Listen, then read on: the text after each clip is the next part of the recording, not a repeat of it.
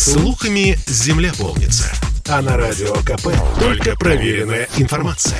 Я слушаю «Комсомольскую правду» и тебе рекомендую.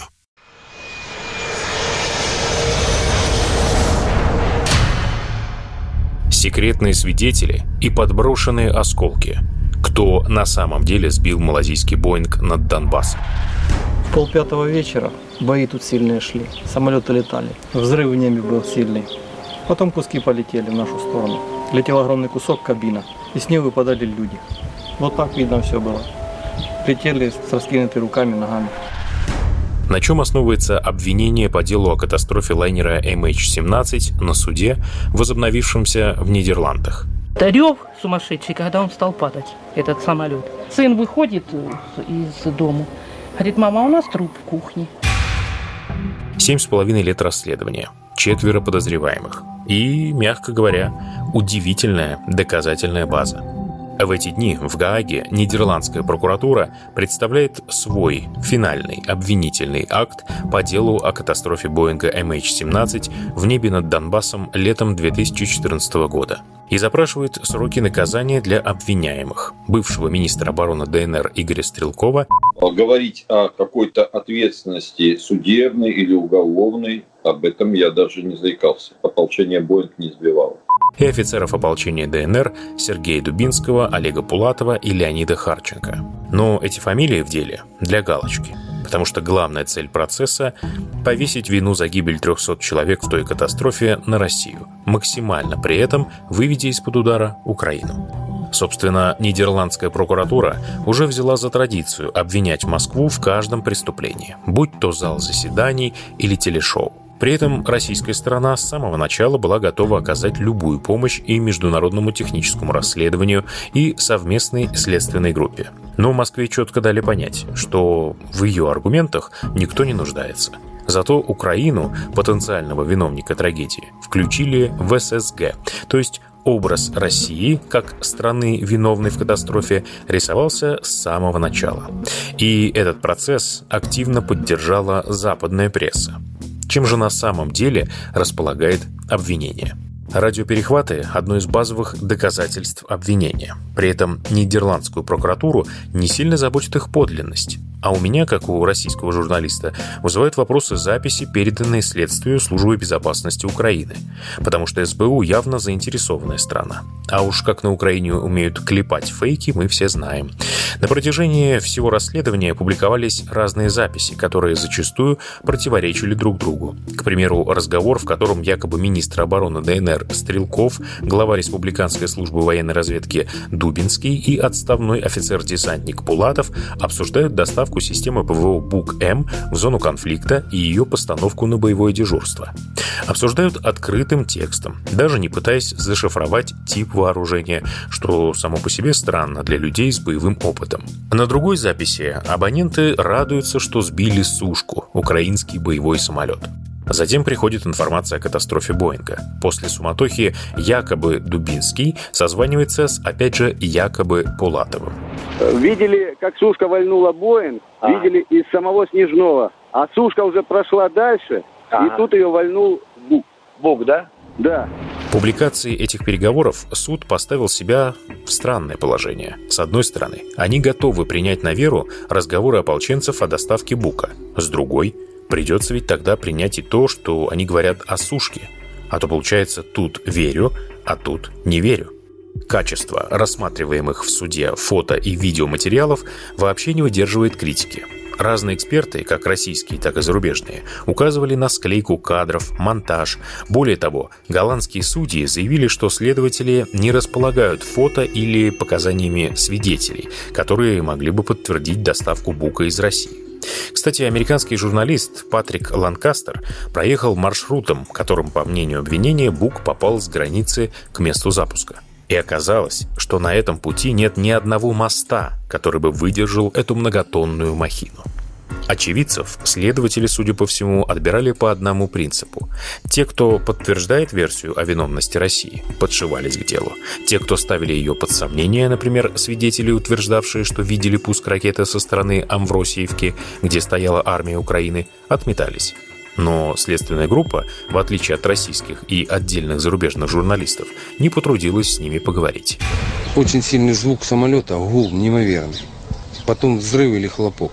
И потом вот это с неба начали падать люди. Слышали шум, какие-то, как будто взрывы. Подумали, что бомбят. Во дворе куски, ошметки обшивки, там, ну, всякие там самолета. Зато свидетелей обвинения на суде мы не увидели. Их личность строго засекречена. Не меньше загадок и с боеприпасом, которым был поражен Боинг. Следствию во что бы то ни стало нужно доказать, что ракета была российская. Так в деле появились двутавры – осколки в форме бабочки. Во время вскрытия в теле пилота было обнаружено более 100 металлических элементов. Один из элементов имел форму бабочки. Все они были исследованы Большая часть состоит из нелегированной стали, утверждал председательствующий судья Хендрик Стейнхейнс. Такие осколки могут быть только в ракетах 9М38М1, которые стоят на вооружении России. У Украины это только ракеты 9М38, в которых никаких бабочек нет. Впервые двутавры появились как информ-вброс в украинских СМИ в 2015 году. Тогда, кстати, впервые было озвучено, что один из таких осколков обнаружен в теле пилота. Причем речь шла о двух таких бабочках. Позже всплывут в сомнительной достоверности фотографии рентгена тела летчика, но так и не появится ответ на простой вопрос. Почему из 1750 двутавров, которыми снаряжается ракета, нашли всего два? Больше похоже на банальный подброс улик. Производитель Бука, компания «Алмаз Антей», к слову, еще тогда провел испытания, которые доказали, что самолет был сбит ракетой 9М38, без двутавров. Об этом говорит отсутствие характерных пробоин в фюзеляже в форме бабочек. Дырки там от вполне обычной ракеты, как у Украины.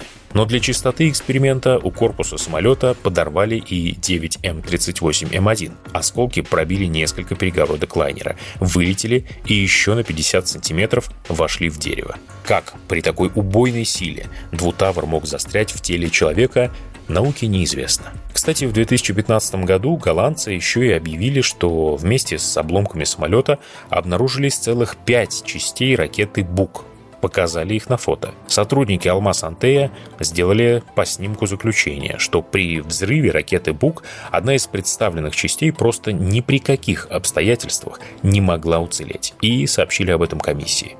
Шесть лет назад в заключении вместо пяти найденных частей ракеты «Бук» оказались лишь три. Той, на которую указали разработчики «Бука», на снимке уже не было. Кто и на каком этапе подбросил эти улики? Догадаться несложно. Кстати, никто голландцев за язык не тянул и не заставлял показывать элементы ракеты. Они продемонстрировали всему миру двигатель и сопла, на которых отчетливо читались серийные номера. По ним Минобороны России и установила принадлежность боеприпаса, пойдя на беспрецедентные меры и рассекретив служебную документацию. Оказалось, что это обычная 9М38, произведенная в подмосковном Долгопрудном в 1986 году. В декабре того же года этот боеприпас отправился по железной дороге в 223-ю зенитно-ракетную бригаду города Теребовля Тернопольской области Украинской ССР. Имеется и акт приемки. После распада СССР это вооружение досталось украинской армии. Бригада была передислоцирована в город Стрый Львовской области и была переформирована в 223-й зенитно-ракетный Стрийский полк. С начала войны он участвует в боях на Донбассе, а установки БУК этого полка мелькали в репортажах украинского ТВ из зоны конфликта. Думаете, международная следственная группа сделала хотя бы запрос в эту украинскую часть? Правильно думаете? Нет. Разумеется, в материалах следствия указывается точка в подконтрольном ополчению районе города Снежного. К такому выводу пришли эксперты Аэрокосмического центра Нидерландов и Бельгийской Королевской военной академии. Расчеты траектории подлета ракеты были выполнены с использованием математической модели, не соответствующей реальным техническим параметрам боеприпаса. Все характеристики есть у концерна-производителя «Алмаз Антей». Но к доводам его спецов снова никто не прислушался. А они утверждают, что с учетом всех характеристик Бука подлет ракеты к лайнеру мог произойти только на пересекающемся курсе. А это исключает районы Снежная и Первомайский как возможные места пуска. Вероятное место – Зарощенское, находившееся под контролем армии Украины. Кстати, сведения Алмаз Антея подтверждаются самым неопровержимым доказательством первичными данными российской радиолокационной станции, которые были обнародованы и переданы голландской стороне. Однако, по неясным причинам, отвергнуты Данные РЛС также полностью исключают возможность спуска сбившей Боинг ракеты на встречном курсе. Украина, к слову, вообще не предоставила данные со своих радаров, сославшись на их нерабочее состояние. Ну да, в то время, когда в небе над Донбассом активно действовала боевая авиация.